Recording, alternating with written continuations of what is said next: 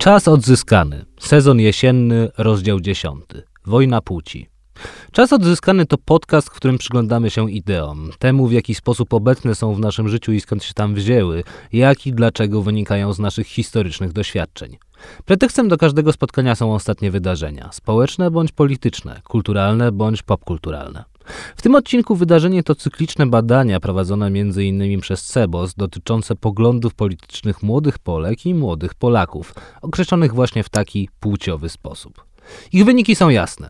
O ile młode Polki pospiesznie się liberalizują, określając swoje poglądy jako lewicowe, młodzi Polacy idą na prawo.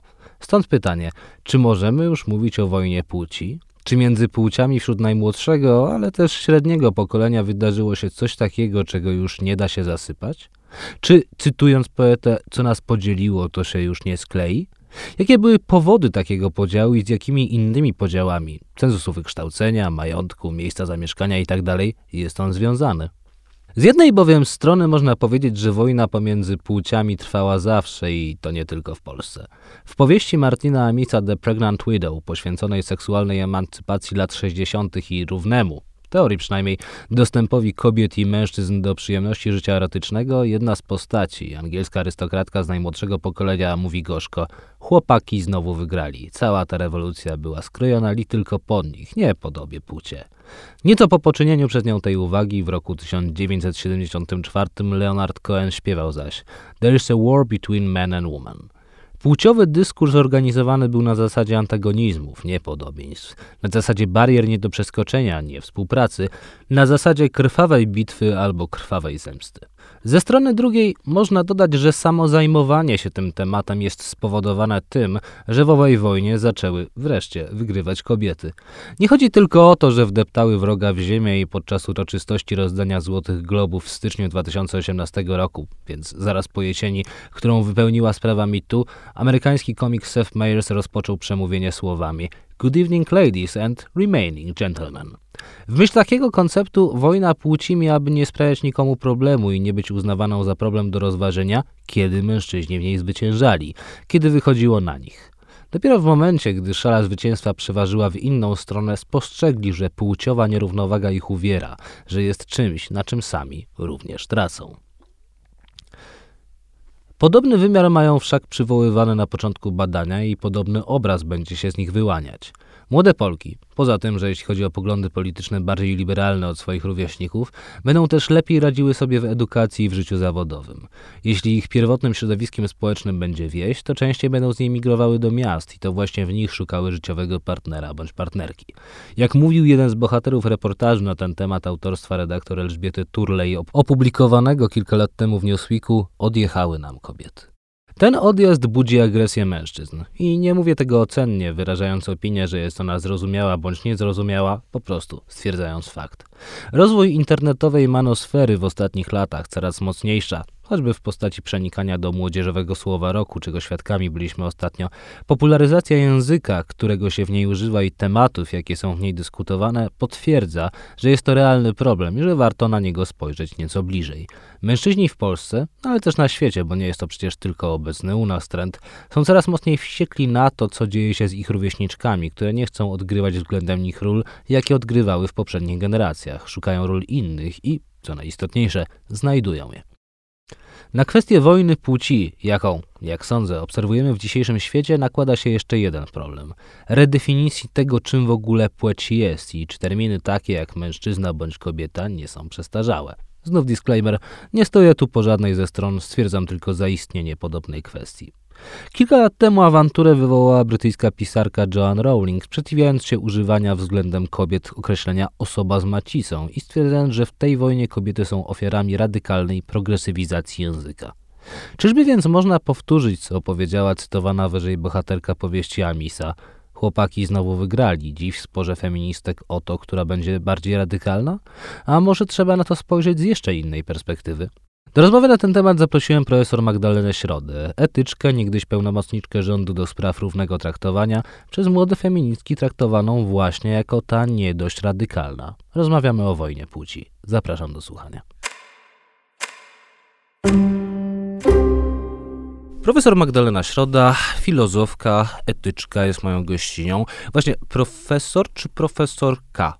Czy tutaj też jest już feminatyw? Bo na przykład moja mama, kiedy mówię profesorka, to reaguje alergicznie dosyć, więc wolę spytać. A tak naprawdę według językoznawców żeńską odmianą profesora jest profesora. Aha. A profesorka jest zdrobnieniem. Aha, i czyli jest lekceważąca. Profesor. Trudno powiedzieć, no.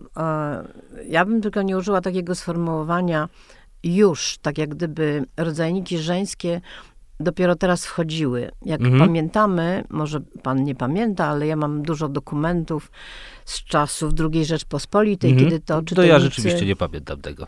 Czytelnicy bardzo oburzeni pisali do redakcji, że jakiś dziennikarz nazwał lekarkę lekarzem. Aha. I że używanie męskich rodzajników wobec kobiet jest rusycyzmem. Aha. Że to są naleciałości rosyjskie i żeby się tego wyrzekać. To zadam takie... pytanie, czy my mamy w Polsce wojnę płci aktualnie?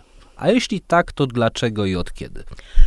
Znaczy pewno, o ile kilka miesięcy temu albo kilka lat temu bym się nie zgodziła z tak Aha. ostrym postawieniem sprawy i bym powiedziała, że nie mamy do czynienia z wojną płci, tylko mamy do czynienia z przyspieszonymi albo zwolnionymi, zależy od czasów, procesami emancypacji. Mhm. Kobiety rzeczywiście tylko dlatego, że są kobietami, są po prostu gorzej traktowane. Są częściej ofiarami przemocy, mniej zarabiają, mają mniejsze możliwości zrobienia kariery i tak dalej. No i różne ruchy kobiece i feministyczne starają się, aby tej niesprawiedliwości zapobiec. Natomiast rzeczywiście od jakiegoś czasu no, wiąże to politycznie z rządami prawicy, mm-hmm. która nam obecnie... Czyli tak od dwa tysiące piętnastego? Tak. Zaczyna się bardzo, bardzo widoczny ruch, ruch wstecz. To znaczy tak, jakby kobiety już osiągnęły pewien poziom, który niektórym politykom wydaje się zagrażający. Nie wiem, dla ich wolności albo dla ich możliwości rozwoju. No i mocno uderzają. Mam oczywiście na myśli przede wszystkim tak zwane prawa reprodukcyjne, mm-hmm. które zostały kobietom w Polsce de facto odebrane, a nawet mają one... No nie one... tylko w Polsce, bo jeśli spojrzymy na Stany dzisiejsze, to no, jest ale... dosyć podobnie. Po pierwsze, nie wszystkie Stany. No tak, to znaczy, bo tam można to stany. Na poziomie stanowym. Po drugie, jeśli chodzi regulować. O kraje tak zwane...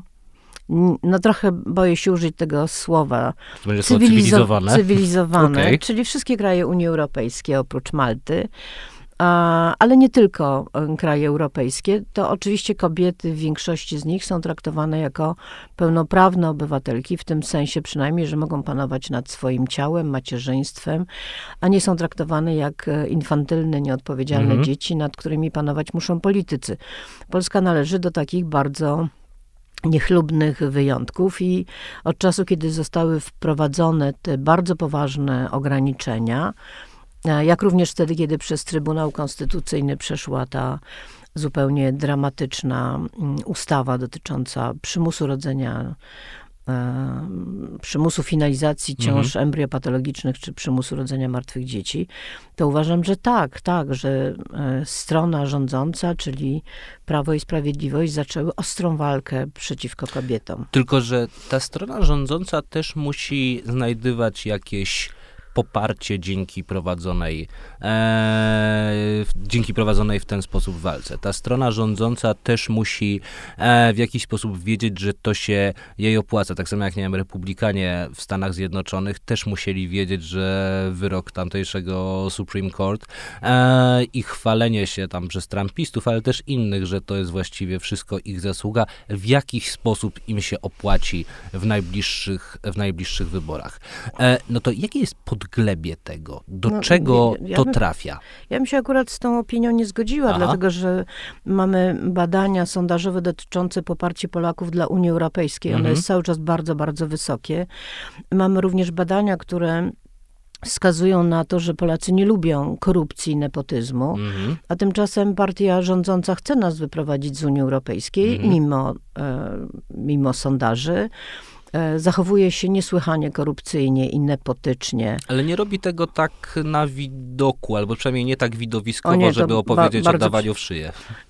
No bardzo przepraszam, jednak robi to niesłychanie na widoku. Podejrzewam, że większość inicjatyw, które podejmuje ta partia, jak budowa różnych lotnisk czy inne inicjatywy, mają na celu przede wszystkim dystrybucję środków finansowych dla no, swoich, swoich tak. własnych ludzi.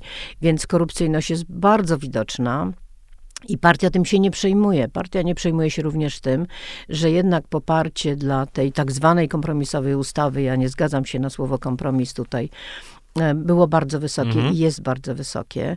Więc ja myślę, że partia robi to nie z powodu liczenia na powiększenie elektoratu, czy też na zrozumienie wśród wyborców, bo to na pewno w mniejszym stopniu, ale raczej liczy na wsparcie pewnych instytucji, które mogą się okazać skuteczne, czyli na przykład kościoła, czy wielkich międzynarodowych organizacji, które w Polsce organizuje, znaczy reprezentuje Ordo Iuris. Mhm. Ja myślę, że tutaj raczej nie liczy się na poparcie społeczne, ale liczy się na poparcie dosyć bogatych, czy właśnie skutecznych politycznie instytucji. A kiedy pani patrzy na wyniki takich badań, badań, które właściwie są pretekstem, dla którego w ogóle yy, uznałem, że warto ten temat poruszyć, czyli badań na temat poglądów społeczno-politycznych młodych Polek i młodych Polaków, które yy, są rozjechane. Tak? To znaczy mamy młode Polki, które się zliberalizowały w niesamowicie szybkim tempie. To jest jeden do setki w dwie i pół sekundy. I mamy młodych Polaków, którzy w tym samym czasie poszli niesamowicie ostro e, na prawo. Za tymi poglądami idą też kolejne różnice.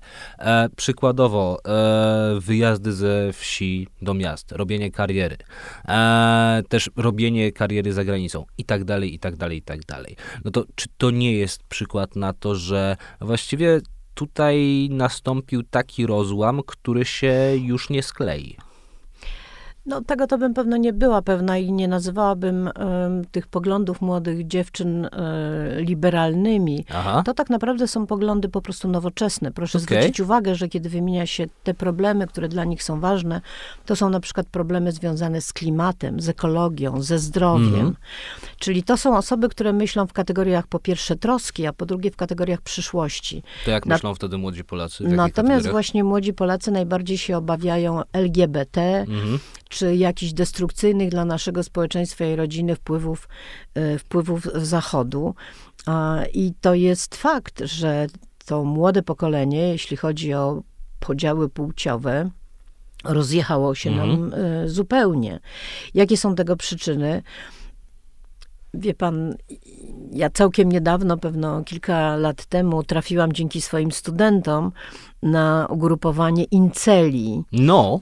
I, e, to jest niesamowicie ciekawa, chociaż straszna i fascynująca subkultura. Ja teraz piszę powieść, w której mam bohatera incela, więc musiałem zrobić taki dosyć dogłębny research i pamiętam, że po takim siedzeniu wielogodzinnym w internecie na tych forach wychodziłem taki trochę roztrzęsiony i zastanawiając się, czy to jest wszystko żart, czy jednak to jest naprawdę.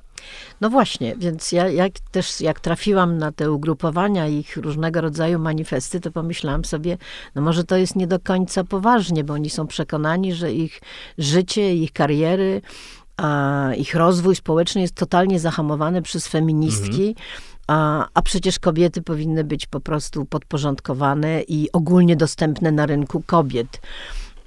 Ja myślę, że wie pan, różne są interpretacje takich bardzo wstecznych, konserwatywnych, pewno nie do końca przemyślanych postaw. No, jedną z nich jest um, interpretacja takiego filozofa, którego sobie cenię, w każdym razie lubiłam go kiedyś, Bergsona, który mhm. pisał o społeczeństwach otwartych i zamkniętych i twierdził, że kiedy społeczeństwo się tak za bardzo otworzy, za bardzo otworzy się na nowoczesność, na przyszłość, za bardzo się liberalizuje, to wtedy pojawiają się ruchy przeciwne, żeby mhm. zatrzymać jakby ten, ten rodzaj postępu, bo cały czas nazywam to postępem. I jakoś mamy z tym do czynienia zapewne. Ale też przekłada się to, jak mi się wydaje, na poziom wiedzy, bo jeśli zobaczymy, czy weźmiemy przeciętną grupę kobiet, to dowiemy się o nich, że są znacznie lepiej wykształcone. No właśnie. W każdym razie na poziomie średnim, ale również w tej chwili na poziomie wyższym. To widać na uczelni, coraz więcej doktoratów. Jest w tym najmłodszym pokoleniu, zdaje się, że dwadzieścia procent więcej e, kobiet z wykształceniem wyższym, aniżeli mężczyzn. Znaczy kobiet, albo kobiet na ścieżce do wykształcenia wyższego. No więc mnie, jako osobie pra- pracującej na akademii od ponad czterdziestu lat, wydaje się, że te poglądy są skorelowane z poziomem Aha. wykształcenia. Że po prostu młode dziewczyny mają lepsze wykształcenie, więcej wiedzą o świecie, ale też to wynika z pewnej tradycyjnej roli. Kobiety zawsze jakby troszczyły się o bliskich, zawsze musiały reprodukować tę domową rolę, nawet wtedy, kiedy są niezależne i robią kariery w świecie mm-hmm. publicznym, to jednak ten element troski zostaje. A mężczyźni są skupieni bardziej, co widać po naszych politykach, na swojej własnej karierze mm-hmm. i na takich narcystycznych potrzebach. No i rzeczywiście, jeśli skupimy się na takiej narcystycznej potrzebie, czy takich indywidualnych ambicjach, to pewno te ambicje mężczyzn jakoś muszą być hamowane, bo te kobiety pojawiają się na rynkach pracy, są konkurencyjne wobec nich. Natomiast kobiety, które... no, nastawione są właśnie na współpracę i troskę, cały czas widzą dla siebie pole możliwości, stąd też ich bardziej nowoczesne postawy, stąd też ich postawy bardziej otwarte. A więc z jednej strony ta różnica wynika z poziomu wiedzy, a z drugiej strony wynika również z tych tak zwanych tradycyjnych ról i tradycyjnych stereotypów przypisywanych kobietom i mężczyznom. No, tylko że jednak to się nie klei, ponieważ jeśli mówi pani o mężczyznach jakoś silniej nastawionych właśnie na realizację ambicji, właśnie na e, nie wiem, konkurencyjność i tego typu rzeczy, e, no to ci mężczyźni, kiedy byli jeszcze chłopcami, uczyli się w tych samych klasach, co ich e, równolatki. Uczyli się z tych samych podręczników. Uczyli ich ci sami nauczyciele. E, I być może nawet mieli od tych e, nauczycieli e, nieco więcej uwagi. Dlaczego to się rozłożyło aż tak płciowo? Ponieważ ja rozumiałbym, gdyby to był rozjazd, nie wiem, klasowy. Rozumiałbym rozjazd między mniejszymi a większymi e, ośrodkami. Rozumiałbym, nie wiem, nawet rozjazd wedle schematu widać zabory. Natomiast nie rozumiem rozjazdu płciowego, który byłby takim samym rozjazdem e, w Krakowie, w Warszawie, Pcimiu Dolnym, Lubawie, Gdańsku i wiele rozmaitych miast e, i miasteczek można by tutaj wymienić. No, po pierwsze się nie zgodzę z tym, że szkoła jakoś niby wszędzie jest taka sama i nie powinna mieć wpływu na nasze postawy. Otóż szkoła tak naprawdę produkuje i reprodukuje relacje nierówności. Dziewczynki no właśnie są, o tym mówię. Tak, no. Ale dziewczynki, które są traktowane w sposób nierówny, czyli w sposób gorszy, czyli ich możliwości są już ograniczane, no bo wiadomo, że dziewczynka nie pójdzie na informatykę, a w każdym razie w wielu przypadkach nauczyciel ma takie podejście, bo dziewczynka jest jakby skoligacona z kolorem mhm. różowym, a więc z, płacami, z pracami nieodpłatnymi na rzecz domu i mężczyzny, a chłopiec z kolei może rozwijać się w różnych zawodach, by być bardziej niezależny żywicielem rodziny. Ja myślę, że dziewczynki e, mają świadomość tej dyskryminacji szkolnej i one się od niej potem starają uwolnić, pokazując, że jednak wiele mogą. Aha. I natomiast chłopcy pozostają przy tym stereotypie kultywowanym przez szkołę tego jedynego żywiciela i tego, który wiele może, a potem się nagle okazuje, że wchodząc na rynki albo wchodząc na uczelnie są w sytuacji konkurencyjnej wobec tych dziewczynek, które to dziewczynki powinny siedzieć w domu, sprzątać, wychowywać i być taką um, podporą mm. dla tego jedynego żywiciela rodziny. Myślę, że tutaj coś jest, coś jest na rzeczy. Też pamiętam, jak swego czasu um, były robione takie akcje dziewczyny na Politechniki, no bo właśnie. Nagle się okazało, um, no, że dziewczynki są przekonane o tym e, cały czas i tak wygląda polska szkoła, polskie podręczniki, polska tradycja cały czas nauczania, że są gorsze w matematyce, że są pewne zawody właśnie takie jak inżynier czy inżynierka, które absolutnie nie nadają się dla dziewczynek.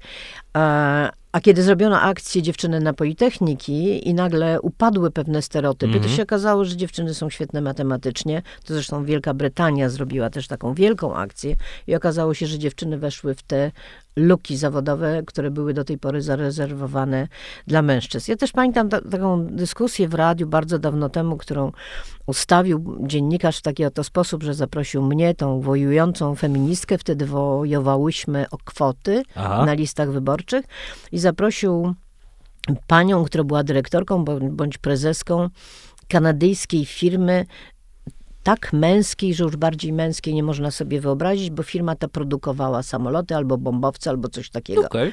Już naprawdę nie pamiętam, ale na pewno było to mocno męskie zajęcie. I teza redaktora była taka, że to tu jest pani, która... Znaczy liczą się tylko kompetencje. Liczą i się kompetencje, a nie płeć. Pani też może produkować samoloty bombowe. Nie, ale okazało się, że ta pani w pierwszym zdaniu powiedziała, gdyby nie kwoty, to bym nigdy w życiu nie stanęła Jezu, do tego. Temu redaktorowi. Do tego. Jemu cała teza upadła. Cała teza mu upadła. Dlatego, że ona mówi tak, ja miałam kwalifikacje, oczywiście ja byłam wykształcona, ale to było skojarzone, to stanowisko z tak bardzo męskim mm-hmm. zawodem, że ja bym nigdy nie śmiała. A były kwoty, był przymus, była konieczność, startowałam i oczywiście moje kompetencje okazały się być najwyższe, ale tylko dlatego, że kwoty przełamały ten, przełamały ten stereotyp.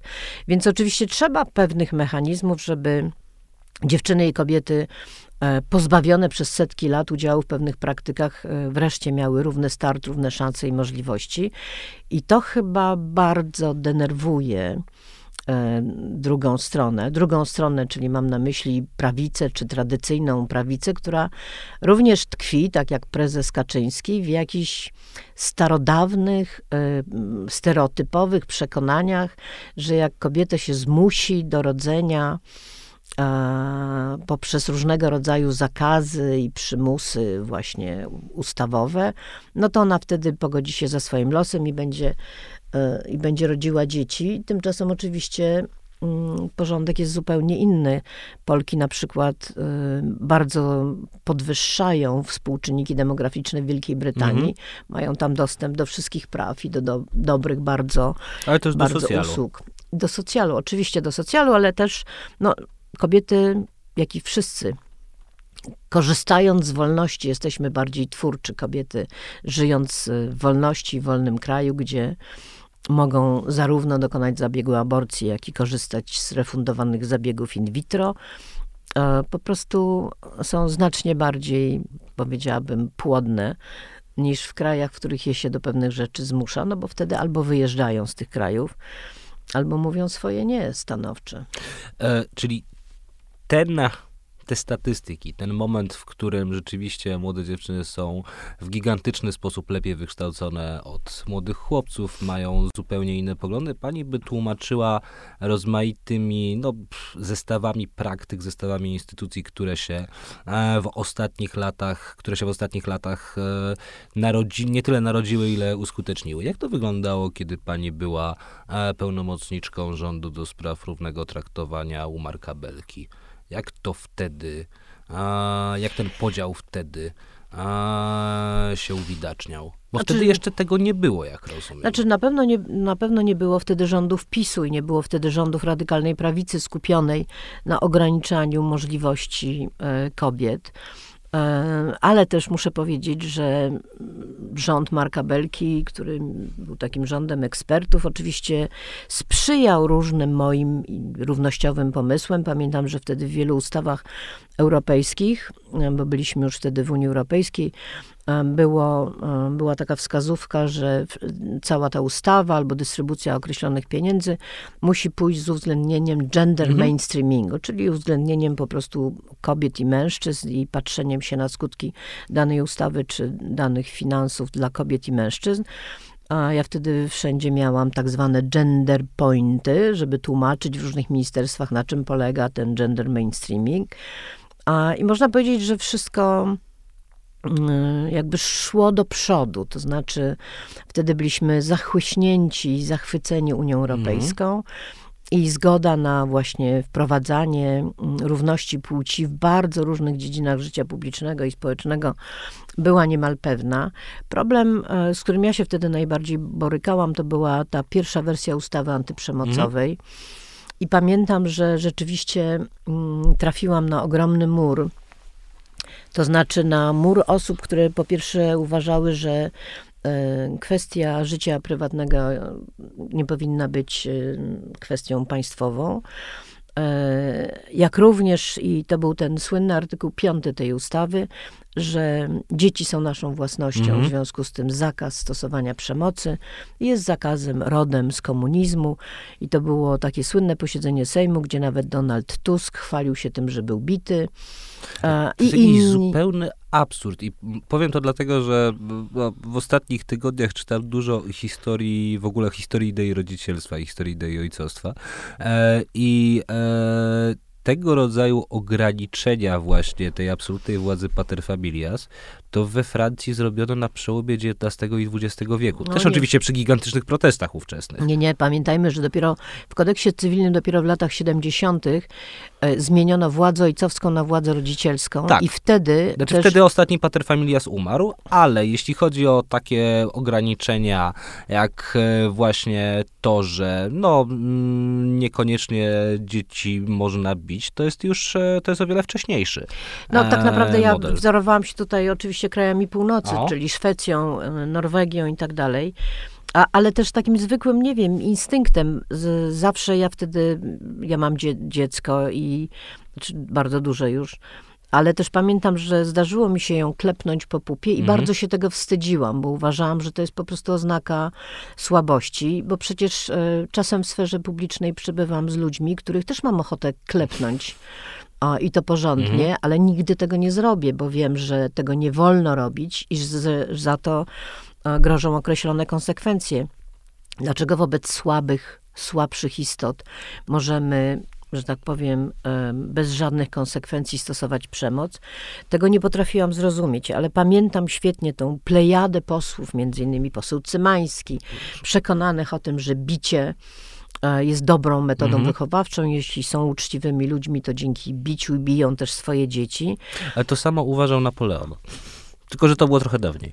To uważano przez setki lat, o czym Philippe Ariès na przykład pisze w, w, w historii dzieciństwa. Natomiast, yy, natomiast to się skończyło.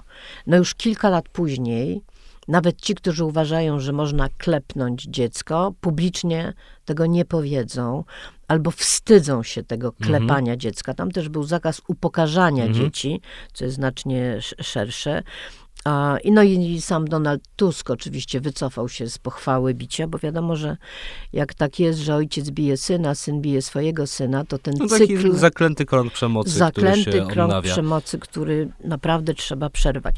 Natomiast problemem, kiedy byłam pełnomocniczką, było chyba to, że prawica była absolutnie przeciwko wszystkim moim pomysłom, co było dosyć czasem kuriozalne, bo była godzina dwudziesta w nocy, na sali siedziały prawicowe posłanki, które krzyczały, że kobieta powinna pełnić tradycyjne funkcje, mm. a sama ich rola i czas, w którym były i miejsce, w którym były, przeczyło im po, ich poglądom. Natomiast lewica jakby mało się interesowała i bardzo często było tak, bo uważała zapewne za oczywiste pewne moje propozycje, że kiedy dochodziło do głosowania, to prawica była przeciwko, mhm. a lewicy nie było na sali. A ja na przykład próbowałam wprowadzić coś, co uważam powinno być, mianowicie jak mamy taki uniwersalny telefon, na który dzwonimy no tak. w sprawie policji, pożaru albo pogotowia, to tam powinien być też przełącznik na przemoc domową. Mhm. Szeroko rozumianą wobec dzieci, wobec osób starszych. Jednym słowem, żeby ta interwencja była równie szybka i równie błyskawiczna i to powinno finansować państwo. Nie mogę powiedzieć, dlaczego mi się to nie udało, ale najczęściej to tak wygląda, że premier Belka był jak najbardziej okej. Okay. Mhm. Potem coraz niżej to schodziło i coraz więcej problemów się no, pojawiało. Podejrzewam, że to musiało być M S W, czyli Ryszard Kalisz. Ryszard wtedy. Kalisz, który był jak najbardziej Aha. za, ale jeśli to schodziło na poziom egzekucji tych wszystkich pomysłów, to to się rozpływało wśród urzędników, no i być może to jest kwestia oczywiście biurokracji, ale mhm. też wiem doskonale, że jeśli jest wola polityczna, to naprawdę wiele można zdziałać. Jarosław Kaczyński swego czasu, kiedy jeszcze nie był u władzy, mówił o imposybilizmie mhm. prawnym. No i teraz widzimy, jak ten imposybilizm pokonuje, e, działając poza prawem de facto. Ale na przykład mnie chodzi o powiedzmy edukację seksualną w szkołach, która według mnie jest czymś niesłychanie ważnym, również dlatego, że chroni dzieci przed przemocą seksualną.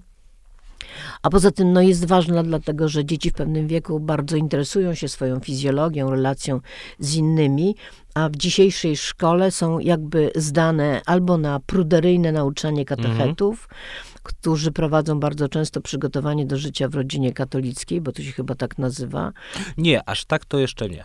Ale wiemy, że to jest po prostu wychowanie do życia w rodzinie. Ja też na to chodziłem, tak, nie wiem, z piętnaście lat temu, jak byłem gimnazjalistą. No albo mają do czynienia, mówię o młodych ludziach, naprawdę z wolnym dostępem do internetu i z pornografią, mhm. która tam jest, że tak powiem, dystrybuowana bez żadnych ograniczeń, a więc coś pośrodku by się przydało. Kiedy Platforma Obywatelska była u władzy i ministrą do spraw edukacji była Joanna Kluzik-Rostkowska, to przez dwie kadencje prowadziła badania dotyczące tego, czy taki przedmiot jest potrzebny. Wyszło jej, że jest potrzebny, ale skończyła się jej, jej władza i ten przedmiot nie wszedł do szkoły. Ja bym tak chciała... zbierać pieniądze, żeby zbierać, ale nie żeby zostało zebrane. Dokładnie, to się zresztą dzieje w bardzo wielu różnych dziedzinach, więc e, szczerze powiedziawszy, ja bym taki imposybilizm, bo jak wiadomo, na przykład religia w szkołach jest prowadzona mhm. rozporządzeniem, a nie ustawą. Czyli wystarczy wola polityczna, żeby pewnych zmian dokonać. W szkolnictwie przede mhm. wszystkim, bo tutaj jestem tym zainteresowana. No niestety, niestety tak się w żaden sposób, w żaden sposób nie dzieje. A kiedy byłam pełnomocniczką, moja władza była tak naprawdę bardzo ograniczona. Bardzo ograniczona, zwłaszcza, że ciągle miałam to pytanie, czy jestem za prawem do aborcji. Moja... No to jest taki szlagwort, prawda? Tak, to tak. Z- zawsze jest, że to, jak nie wiadomo o czym w mediach pogadać, to, to będzie. A skoro już mówimy o właśnie prawie do aborcji, co z tą wojną płci, z, tymi, z tym rozjazdem młodych Polek i młodych Polaków zrobiły dwa wydarzenia. Jedno sprzed dwóch lat, a drugie sprzed pięciu lat. Wydarzenie sprzed dwóch lat, czyli rzecz jasna wyrok Trybunału pani Przyłębskiej i protesty, a wydarzenie sprzed pięciu lat, według mnie o wiele ciekawsze, chociaż mniej zbadane, kwestia tego, jak u nas reagowano na zachodnie MeToo. Znaczy nie zachodnie, no, na, nasze, nasze też, bo jeśli już do, o tej dawniejszej kwestii mówimy, to wiele feministek nie takiego najmłodszego pokolenia było wtedy trochę przerażonych radykalizmem. Um, radykalizmem tego, co się dzieje. I no właśnie ten... Al, te feministki najmłodszego pokolenia z kolei zarzucały im brak radykalizmu. Pani też wielokrotnie, może, okay, może nie wielokrotnie, ale kilkakrotnie przynajmniej brak radykalizmu zarzucano. O, może tak, dlatego że to chyba Agnieszka Holland zwróciła uwagę, że to jest taka obosieczna broń. No. I że m, zarzucając komuś molestowanie seksualne, można go po prostu wykluczyć Zniszczyć, życia tak. publicznego w, no, w ogóle. Znamy takie przypadki. Znamy takie przypadki, były takie przypadki. Ja, ja w ogóle mam takie wrażenie, nie jestem osobą radykalną, chociaż całym sercem byłam z MeToo i uważam, że kwestie molestowania seksualnego, które naprawdę ma w Polsce ogromny zasięg, tylko ukryty, bo znajduje się w szarej strefie, dlatego że, dlatego, że kobiety nie mówią albo uważają, że to jest naturalne i t- ten problem dopiero teraz do nas właściwie dochodzi. Proszę zwrócić uwagę z opóźnieniem. Karolina Korwin-Piotrowska mm-hmm. wydała swoją książkę, wychodzi takich książek coraz więcej. Różne środowiska, teraz aktorskie przede wszystkim, zaczynają o tym Chociaż mówić. Chociaż kiedy Karolina Korwin-Piotrowska była, siedziała na tym miejscu, na którym pani teraz siedzi e, kilka miesięcy temu, to była bardzo sceptyczna względem polskiego imitu i uznawała, że to jest, e, że to nigdy nie będzie tak zakrojone u nas, jak było na Zachodzie, że to jest o wiele zbyt do dobrze znające się środowisko i zbyt mocno ze sobą splecione rozmaitymi nitkami interesów, by mogło się coś takiego wydarzyć. Znaczy ja myślę, że to ma jakby szerszy zasięg ten problem, bo ja kiedyś sobie zadałam takie pytanie, abstrahując od mitu, dlaczego właściwie w Polsce nie ma radykalnego feminizmu? No. Bo zwróćmy uwagę, to w Stanach Zjednoczonych palono staniki, trzecia fala feminizmu przeszła, wielkie debaty między lesbijkami a biseksualistkami, wielkie marsze na Piątej Awnii, gdzie mm. pojawiło się prawie milion kobiet. I widać Postulat było... zakazu pornografii, który u nas wziął Z H N. Dokładnie, mm. ale tam też prawicowi mężczyźni dołączyli się do Andrei Dworkin i tak dalej. A U nas tego nigdy nie było. Ja pamiętam, kiedyś jakiś dziennikarz do mnie podszedł i mówi, wiesz, Magda, bo gdyby nie wy, radykalne feministki. Ja mówię, dobrze, ale kto jest radykalną feministką? To było dwadzieścia mhm. lat temu albo wcześniej. No i on zaczyna wymieniać. I wymienił może cztery. Kazia Szczuka, Kinga Dunin, Wanda Nowicka. Ja mówię, wymieniaj dalej, wymieniaj dalej. I skończyły mu się palce u jednej ręki i skończyły mu się osoby. Ja mówię, to nie jest żaden radykalny feminizm. Ja mam swoją teorię. Znaczy, ja jestem przekonana, że radykalny feminizm powstaje w, kras, w krajach, gdzie jest po pierwsze silna klasa średnia. Aha. Bo właśnie w ramach silnej klasy średniej, Francja, mhm. Stany Zjednoczone, kobiety były wykluczone ze sfery publicznej i były z niej wykluczone w taki specyficzny sposób. Mianowicie nie były wykluczone i były w, w, na pozycjach gorszych czy biednych, bo kobiety, to są na przykład lata sześćdziesiąte w Stanach Zjednoczonych, kiedy kobiety cieszą się Cadillaciem swojego męża, basenem, książeczką czekową. No, że nawet pięćdziesiąte raczej. W sensie, że pięćdziesiąte, sześćdziesiąte Taka, też... taka idea, że ten mężczyzna rzeczywiście tam na skutek rooseveltowskich reform może zarobić na całą... On zarabia na, na całą... A one... To, co znamy z serialu Mad Meni. Dokładnie. One siedzą w domu, wychowują dzieci, sprzątają, a wieczorem są piękne a, i są pięknymi, seksualnymi e, obiektami. Po to, żeby się przebić do sfery publicznej, żeby zmienić tę sytuację, e, tam trzeba było radykalizmu rzeczywiście. Mm-hmm. I ten marsz na Piątej Awenii, gdzie się pojawiły te setki tysięcy kobiet, pokazuje, że tak naprawdę zamknięcie w sferze pre- prywatnej jest um, odebraniem sensu życia i że praca to nie tylko kwestie zarobku, ale kwestie, kwestie niezależności, ale, ale realizacji. I to jest jakby pierwszy czynnik. W Polsce nigdy nie było klasy średniej. W Polsce te kobiety zawsze pracowały. Aha. I znaleźć e, taki przykład amerykańskiej kobiety, aha, która ma ten Cadillac i tą książeczkę czekową swojego męża i jest niezadowolona z życia, jest praktycznie niemożliwe i było niemożliwe. Ewentualnie popada w alkoholizm, bo to też była plaga Amerykanki w latach pięćdziesiątych i sześćdziesiątych. Jak najbardziej. W Polsce była sytuacja zupełnie inna, nie było klasy średniej, były te gospodarstwa wiejskie, miejskie i tak dalej. Kobiety na nich tak na dobrą sprawę bardzo często rządziły, zwłaszcza w okresach popowstaniowych. Mm-hmm. Więc miały taką Kiedy sam... mężczyzn brakowało. Kiedy mężczyzn brakowało, a brakowało ich w pewnym sensie prawie non-stop. Jak ja badałam te wszystkie ruchy kobiece, te, które doprowadziły do przyznania nam praw wyborczych, czyli koniec osiemnastego, dziewiętnastego wiek, początek dwudziestego, to one były niesłychanie aktywne. Jest ich było bardzo dużo i wszystkie, znaczy żaden z nich nie był feministyczny tak naprawdę. Mm. Wszystkie były narodowe, niepodległość najważniejsza i walczyły o edukację dla wszystkich i pracę dla wszystkich, mm. czyli widać taką aktywność kobiet.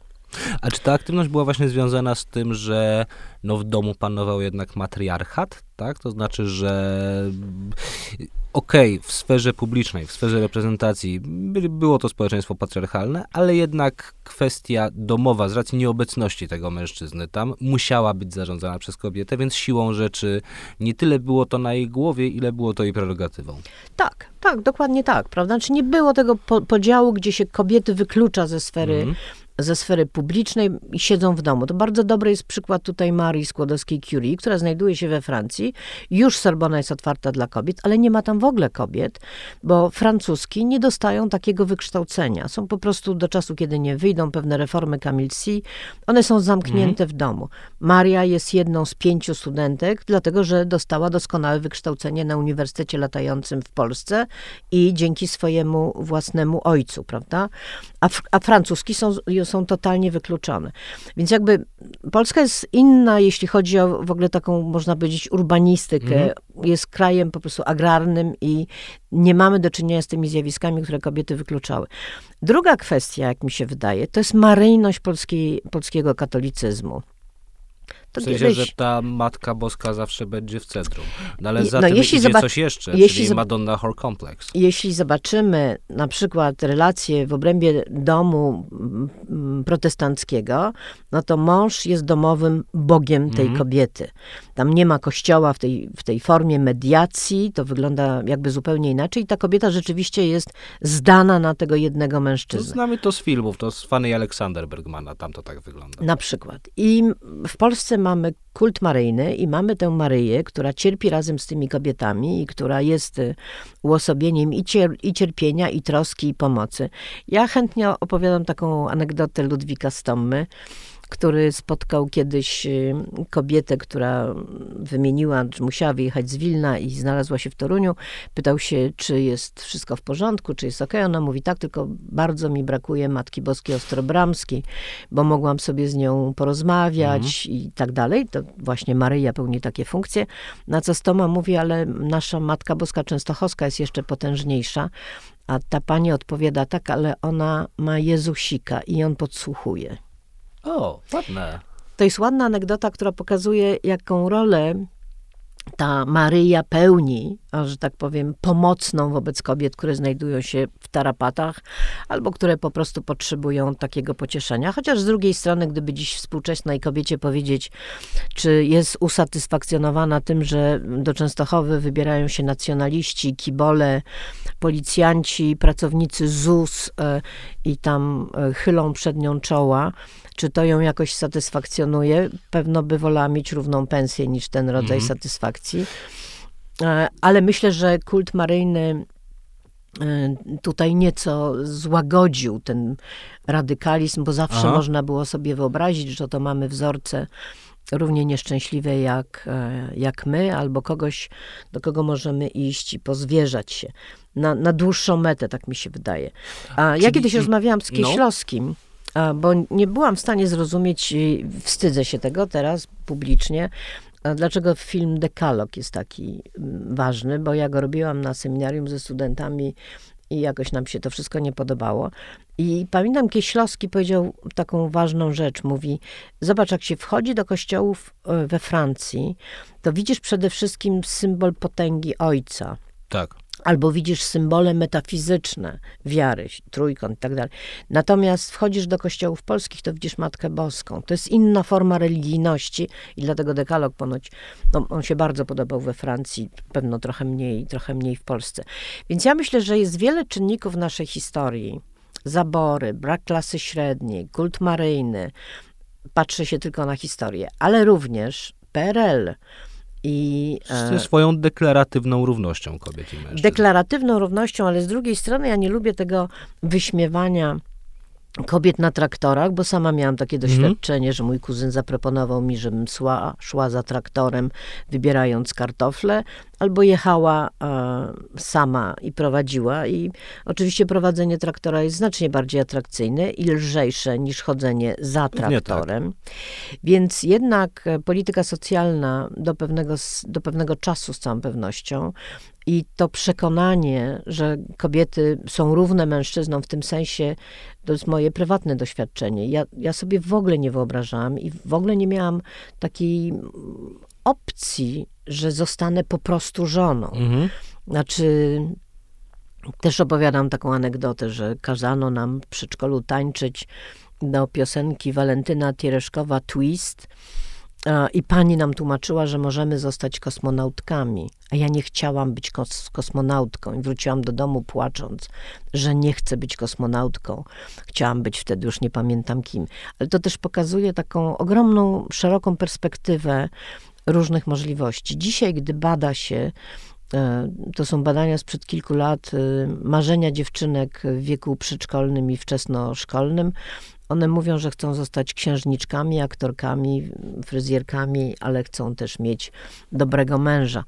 A to takie, można powiedzieć, uśrednienie standardów. Znaczy uśrednienie to nie, może takie właśnie umieszczanienie standardów. Mhm. No to jest jednak zasługa trzeciej i czwartej Rzeczpospolitej. P R L miał swoje pozytywne strony, już nie będę wspominała polityki socjalnej. Tylko, że doszliśmy do kobiet na traktory, a wciąż nie odpowiedzieliśmy na pytanie, co zrobiło MeToo. To znaczy doszliśmy mm. tam do lat pięćdziesiątych, a cały czas e, rok dwa tysiące siedemnasty e, został Nie, ale został ja pamięty. To wszystko opowiadam. Ja, ja, ja to rozumiem, to znaczy, bo jestem w stanie m, tutaj wyklarować z tego, co pani mówiła, taką tezę, że ten radykalny feminizm, jaki też w Polsce się narodził wtedy, ten w Teraz. Pokolenia dwadzieścia, dwadzieścia plus, powiedzmy, okej? Okay? Jest związany z tym, że po pierwsze, no to są dzieci tej pierwszej polskiej klasy średniej, a, a po drugie, no że ta właśnie religijność i kult maryjny osłabły, więc nie ma już tej pocieszycielki, do której się, do której się można zwrócić. Ale co to zrobiło, co doświadczenie roku dwa tysiące siedemnastego zrobiło z polskimi kobietami i mężczyznami? Bo podejrzewam, że każdy ma na, ten, na to pytanie własną odpowiedź. Ja pamiętam, co zrobiło, co zrobił rok dwa tysiące siedemnasty ze mną i z paroma moimi kolegami, z którymi o tym rozmawiałem, ale chodzi mi o szerszy obraz właśnie w polskim społeczeństwie. Znaczy, ta cała moja opowieść o tym polskim nieradykalnym feminizmie chyba służy temu, żeby pokazać, że nasza reakcja na MeToo była mocno spowolniona i mm-hmm. nie była równie radykalna. A na pewno mówię tutaj o swoim pokoleniu i pewno trochę młodszym, bo zwrócił pan uwagę na to pokolenie dwadzieścia plus. Na, nie najbliższe wiem, dla mnie, tak. Tak, Maja Staśko na przykład, czy dziewczyny z Codziennika Feministycznego. Ja bardzo się cieszę, bo ja uważam, że w każdym takim ruchu emancypacyjnym powinna być jego część bardzo radykalna, żeby po prostu poszerzać, poszerzać horyzonty. No. Tak, bo to jest konieczne. Więc ja myślę, że akcja MeToo wbrew pozorom i teraz odsłony w różnych środowiskach, one dadzą pozytywny skutek. Że nie jest to na modłę amerykańską, czyli radykalnych ruchów, radykalnych ciosów, że to w Polsce będzie przebiegało jako pewien proces. Aha. I w przeciwieństwie do Karoliny Korwin-Piotrowskiej, ja oczywiście wiem o tym, że zawsze istnieją te nasze więzi, więc niechęć do ujawniania, bo to kolega, bo to przyjaciel, bo to nam zaszkodzi. Tak zwany nasz Janusz.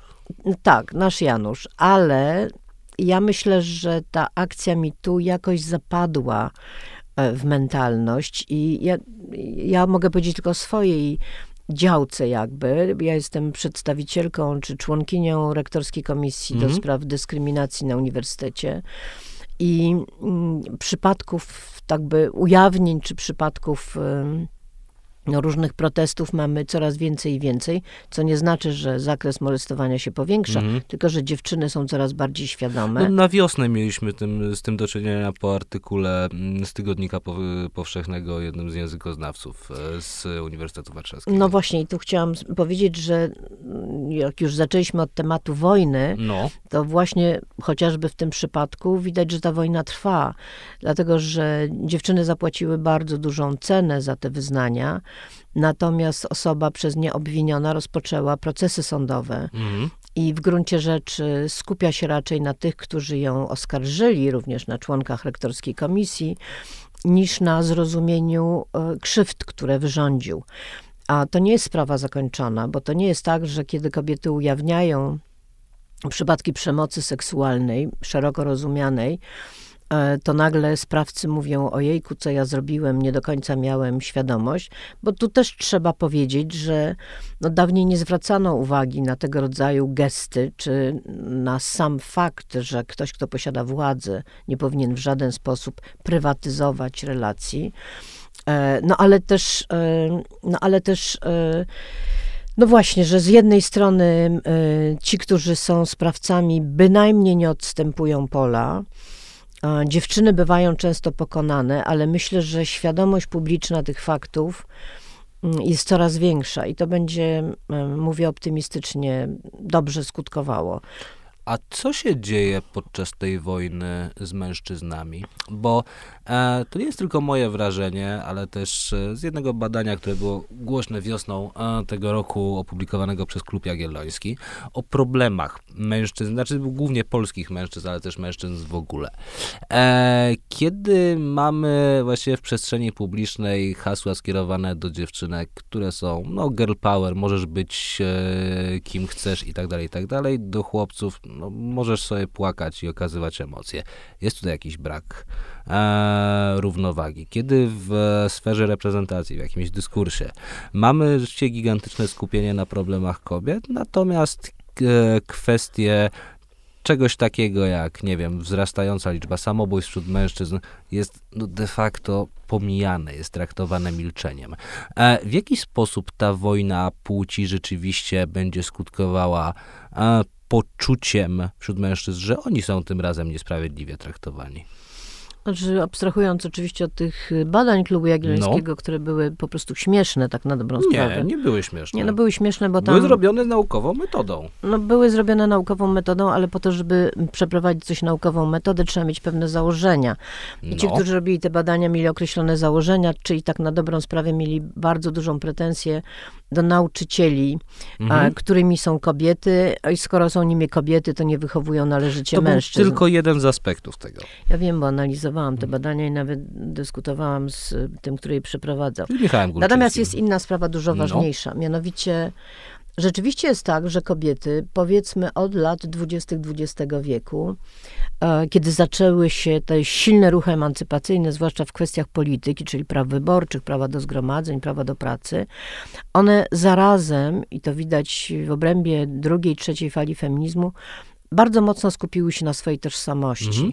stawiając pytania, kim są tak naprawdę, kim chcą być, dlaczego są inne, dlaczego świat a funkcjonuje tak, a nie inaczej. Jednym słowem. I co, a mężczyźni jak... wtedy tego nie zrobili? A mężczyźni tego nie zrobili.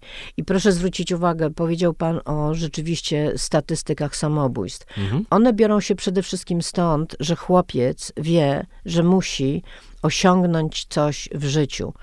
I nawet jak sobie postawi taki cel jak samobójstwo, to go naprawdę dokona. Dziewczynka wie, że może alarmować, mm. może szukać więzi, może szukać troski, więc dziewczynki mają sporo prób samobójczych, nie do końca sfinalizowanych. To jest pewien tragiczny przypadek, ale rzeczywiście tak jest, że dziewczynki mogą się dotykać, dziewczynki mogą płakać, dziewczynki mogą pokazywać e, emocje. Mhm. Chłopcom jest to zabronione. Doskonałe badania zrobiła Carol Gilligan, w swój, mhm. przedstawiła je w swojej drugiej książce Psychologia i opór. Chodźcie z nami, taki jest tytuł tej książki. Kiedy ona robi badania nad chłopcami, którzy przeżywają bardzo silnie przyjaźń, bliską przyjaźń z jakimś kolegą. Z innym chłopcem, jednopłciowo. Tak, a, no. potem mają, a potem mają bardzo wyraźne, nie dotykaj go, bo będziesz traktowany jak pedał, nie możesz płakać, nie możesz się przytulać. Jednym słowem mają bardzo silny przekaz kulturowy zahamowujący ich, ich emocje. Hasło samej Gilligan jest uwolnić demokrację i procesy wychowania od patriarchatu. Jednym słowem, i to jest to, co zaczęło wojnę genderową w Polsce w pewnym sensie. Wprowadzić już w przedszkolach taki sposób wychowywania dziewcząt i chłopców, żeby żadne z nich możliwości ani potencjałów nie były ograniczane. Znaczy, mówi że... pani o tym, co w dwa tysiące dziewiętnastym roku było na wiosnę, tak? Czy źle to datuje? Już nie pamiętam, kiedy to było, ale w każdym razie wtedy PiS znalazł sobie owego wroga, jakim jest gender, Aha. mówiąc o pewnym przedszkolu, gdzie wprowadzono takie modele wychowania, gdzie jak to ujmuje nasz y, złotousty prezes, y, chłopcy byli przebierani y, w sukienki, a dziewczynki były tam traktowane jak chłopcy, co jest oczywiście nieprawdą, ale chodzi o to, żeby przed każdym bardzo młodym człowiekiem otworzyć pole ich możliwości i otworzyć pełen potencjał, żeby to nie było tak, że chłopcy są szykowani do tego, żeby osiągali swoje ambicje i żeby skrywali swoje uczucia, a dziewczynki, żeby ciągle tuliły, tuliły lalki. No tylko, I... że teraz moim zdaniem przynajmniej mamy raczej do czynienia z odwrotnością tego, tak? To znaczy, że mamy tych chłopców przygotowywanych do tego, żeby właśnie wyrażali swoje emocje i tak dalej, to powiedzenie nie, możesz nie płakać, które mnie szczerze irytuje. Natomiast y, w przypadku dziewczynek mówimy to, co, no nie wiem, w progresywnych domach tak czy siak słyszały od dziesiątek lat. Możesz naprawdę robić to, na co masz ochotę w swoim życiu. W progresywnych domach, ale jeśli weźmiemy pod uwagę chyba taką przeciętną, to chłopcy cały czas mają przekaz, który każe im moderować swoje uczucia i nie, bądź, nie być ekspresywnym. No przecież po dzień dzisiejszy mamy mnóstwo analiz języka kobiet i mężczyzn i przyczyn, dlaczego ludzie w parach się nie dogadują. No dlatego, że mają po prostu zupełnie inną strukturę osobowościową, mhm. ale wpojoną przez wychowanie. Ja myślę, że wie pan, gdybym miała oprzeć się na moich własnych doświadczeniach, to chłopcy, z którymi mam do czynienia, właściwie mężczyźni, z którymi mam do czynienia, czyli studenci, są pregr- progresywni, mhm. otwarci, feministyczni. No ale my żyjemy w pewnej bańce. Ja mam, tak, do czynienia z, właściwie z młodymi ludźmi, którzy jeśli mają tego rodzaju problemy, to traktują jako przedmiot publicznej, publicznej dyskusji. Natomiast myślę, że no to, o czym mówiliśmy na początku, czyli kwestia inceli, czy kwestia tej młodzieży z sondaży zrobionych przez krytykę polityczną, to są młodzi ludzie wychowywani w tradycyjnej szkole i w tradycyjnych domach i wychowywani przez Kościół, też pamiętajmy. Więc nawet jeśli to jest wychowanie powierzchowne, to ono jest dosyć, dosyć szerokie, to znaczy obejmuje dużą, dużą część naszego społeczeństwa. I tamte wzorce męskości no cały czas są reprodukowane i według mnie to jest główna przyczyna, to jest główna przyczyna osamotnienia wielu mm. mężczyzn i tego, że oni tkwią w istocie rzeczy we wzorcach dziewiętnastowiecznych. No dobrze, a jakby było, gdyby oni rzeczywiście mm, takich wzorców nie mieli? Bo przypomniał mi się film, który ostatnio był w kinach, a teraz jest już na H B O. Jeśli ktoś nie widział, to niesamowicie polecam. Film trochę zjechany przez krytyków, ale moim zdaniem znakomity, czyli Don't Worry, Darling. Nie martw się, kochanie. Tam reżyserski debiut Olivii yy, Wilde, gdzie mamy stworzoną, no, pewną taką komunę, która, w której niby wszystko wygląda jak w latach pięćdziesiątych, są samochody z lat pięćdziesiątych i tam rzeczywiście mamy kobiety, właśnie młode dziewczyny, które są gospodyniami domowymi, mamy chłopaków, którzy po prostu idą do pracy i dobrze zarabiają, bo to lata pięćdziesiąte, więc pensje cały czas rosną. E, no i mamy właściwie taki, taką oazę szczęśliwości. Nikomu to tam nie przeszkadza, oprócz jednej troublemaker.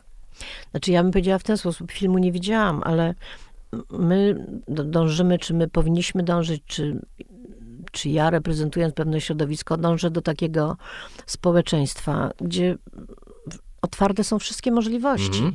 To znaczy, tu, tu nie chodzi o to, że w ruchach emancypacji kobiet celem jest pokonanie mężczyzn i stworzenie społeczeństwa, gdzie kobiety rządzą czy dominują.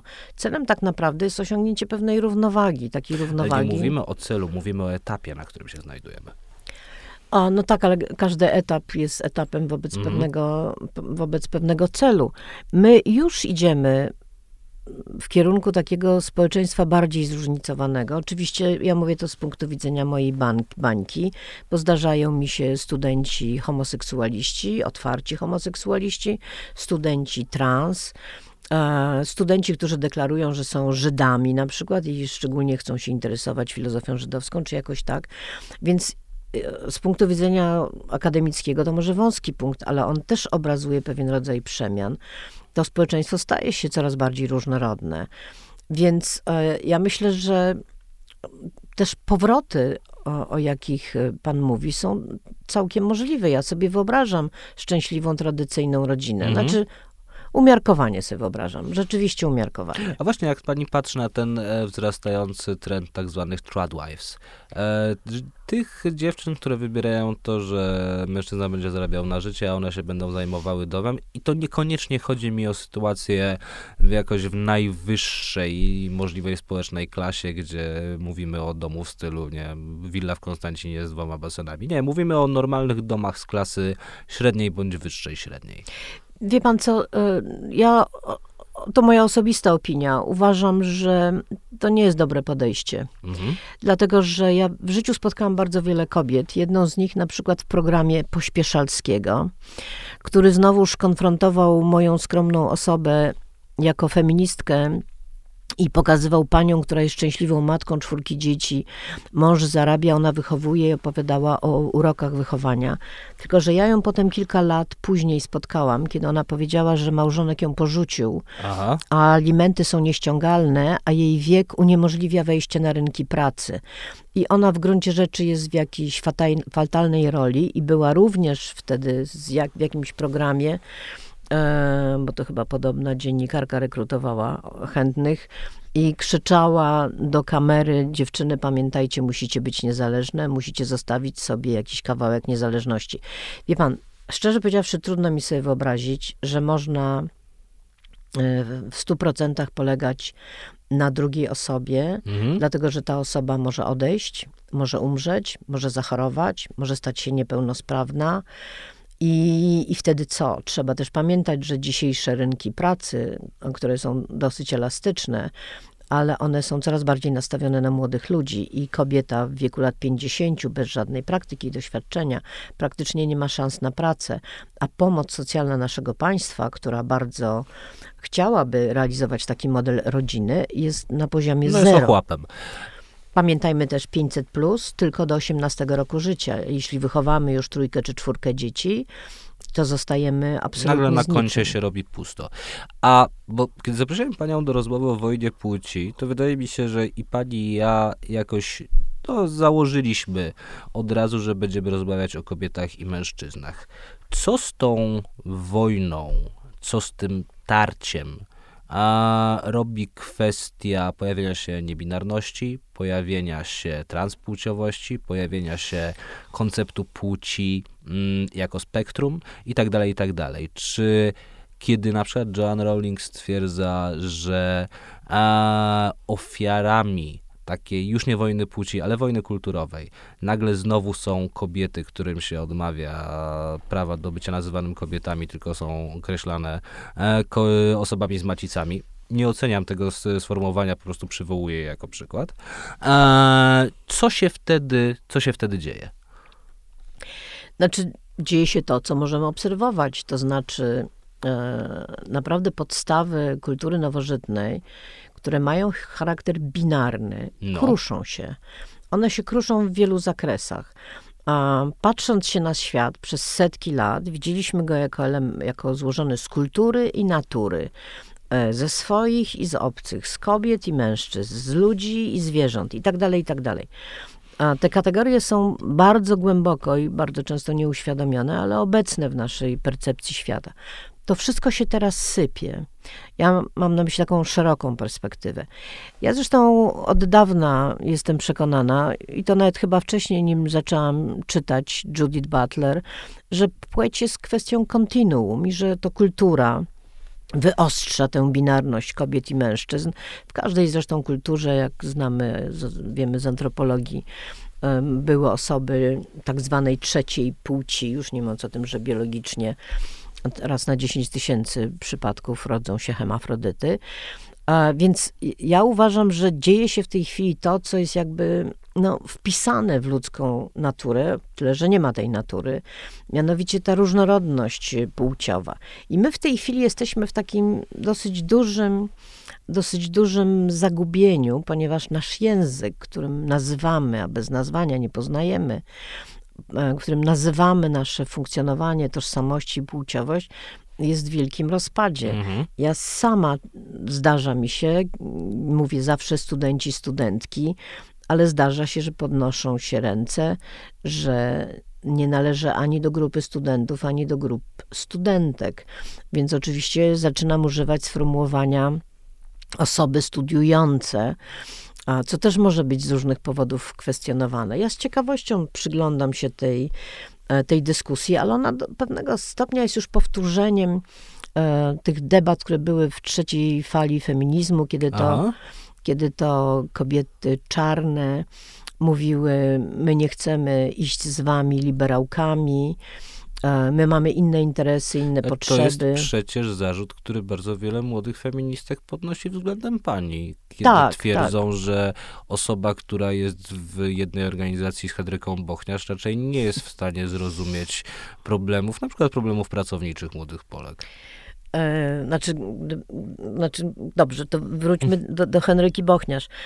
Ja, ja nie jestem w jednej organizacji z Henryką Bochniarz. Ja uważam, że to jest jakiś niewiarygodny sukces, że powstała organizacja, de facto ruch społeczny, który, w którym znajduje się Kinga Dunin, Nika, mm. Nika Bochniarz, Kazia Szczuka, jeszcze na początku Hanna Gronkiewicz-Wald czy Jola Kwaśniewska, również założycielka Feminoteki Joanna Piotrowska, a Maja Staśko bywa na kongresach i dobrze się tam czuje.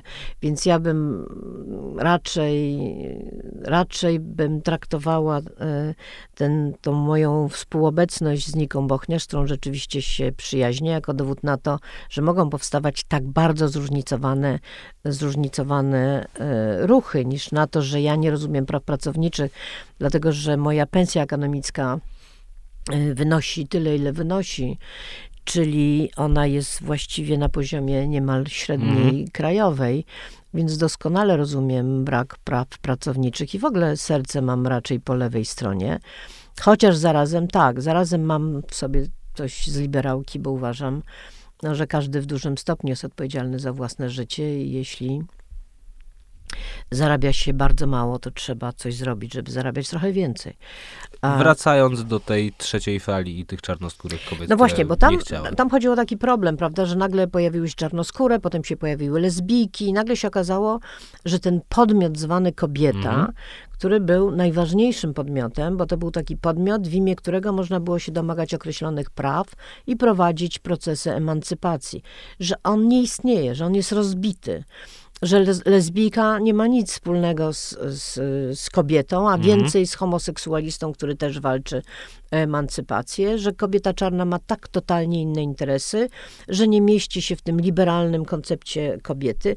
Jak pamiętamy, wtedy ta tożsamość się zupełnie rozbiła, powstały takie Rosy Braidotti, jak nomadyczne tożsamości, procesualne tożsamości, no ale wtedy pojawił się problem, no skoro nie ma czegoś takiego jak kobiet, to nie ma interes kobiet, to nie ma praw kobiet, to nie ma emancypacji kobiet.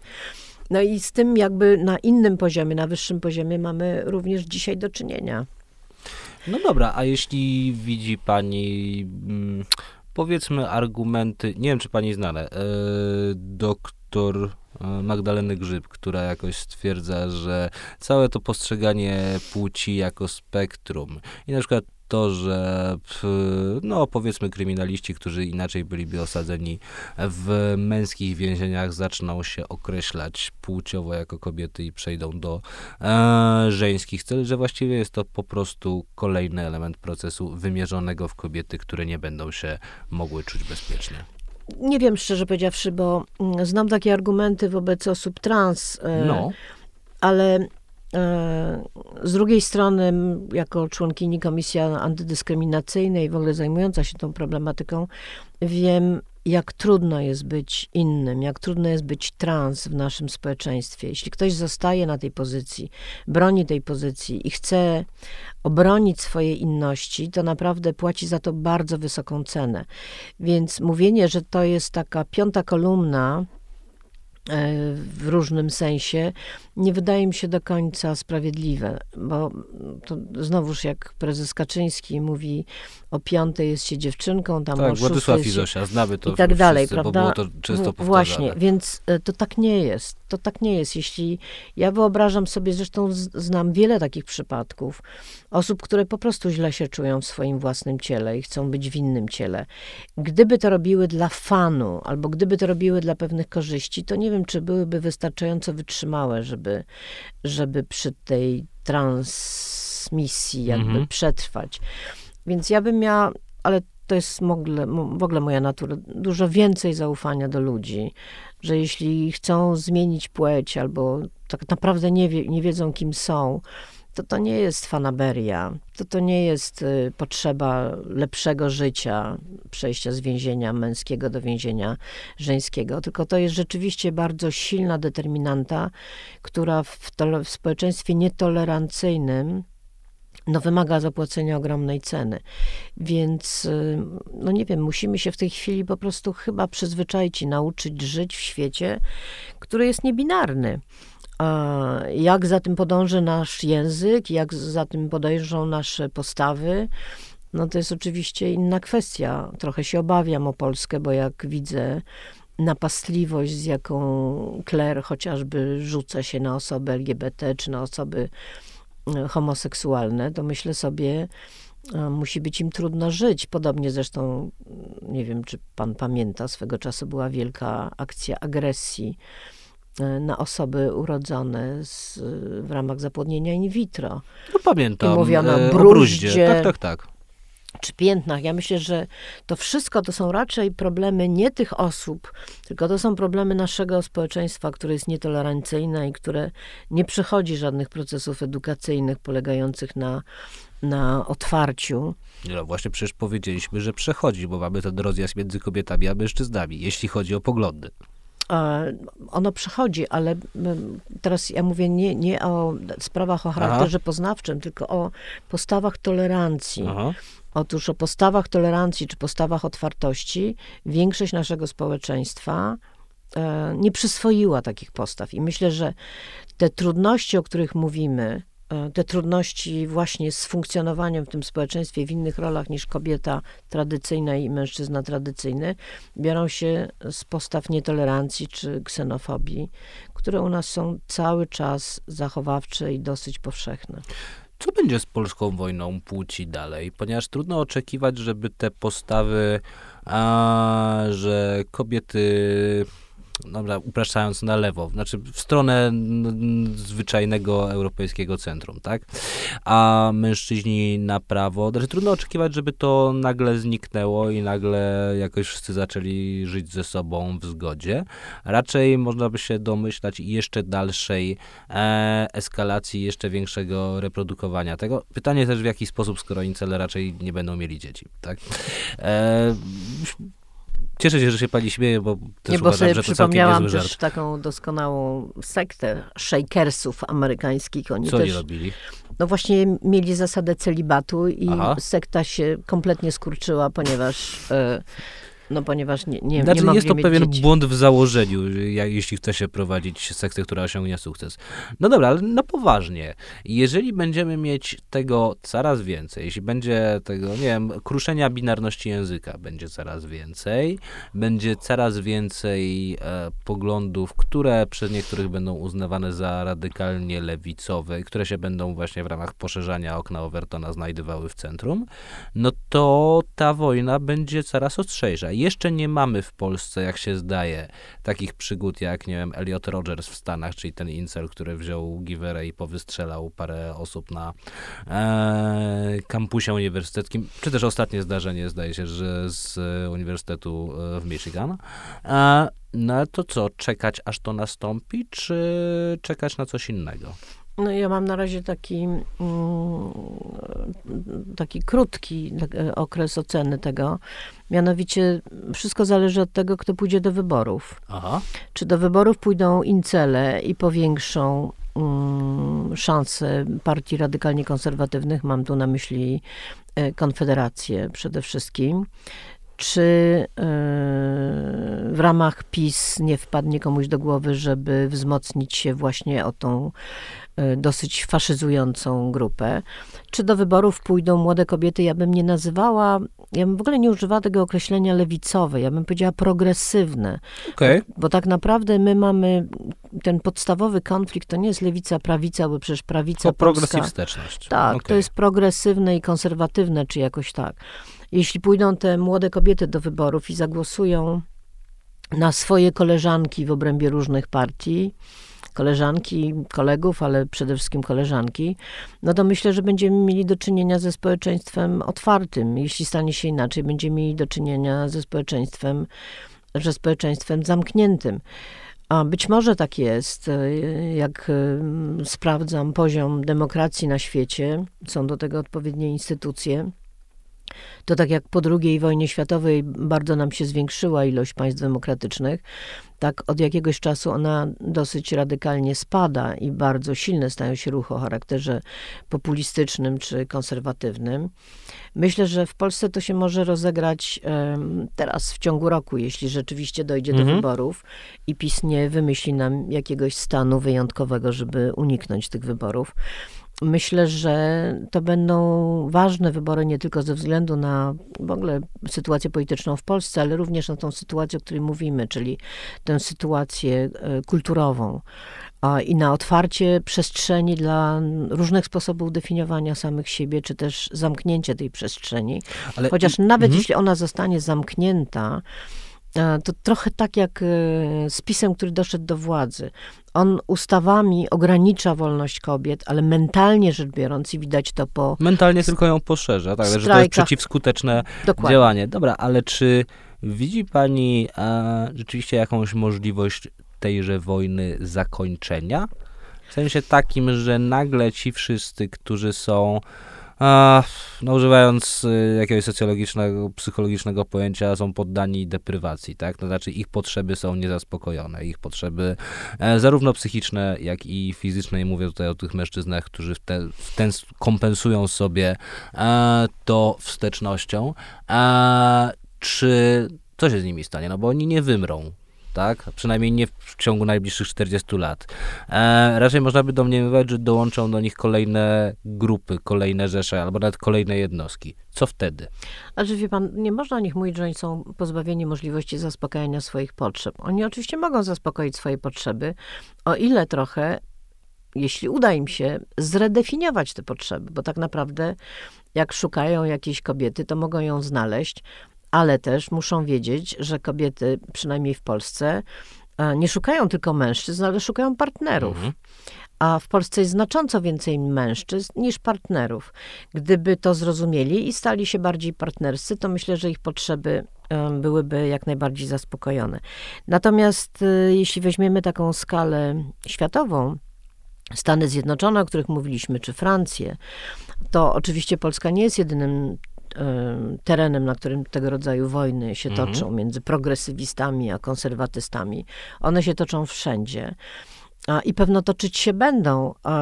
Na różny sposób będą one zorient- w różny sposób one będą zorientowane wobec różnych problemów. No bo też społeczeństwa, w których nie ma żadnych konfliktów i nie toczą się wewnętrzne wojny światopoglądowe, to są społeczeństwa martwe. Ja całkiem niedawno byłam w takim społeczeństwie, bo byłam w Dubaju przez chwilę.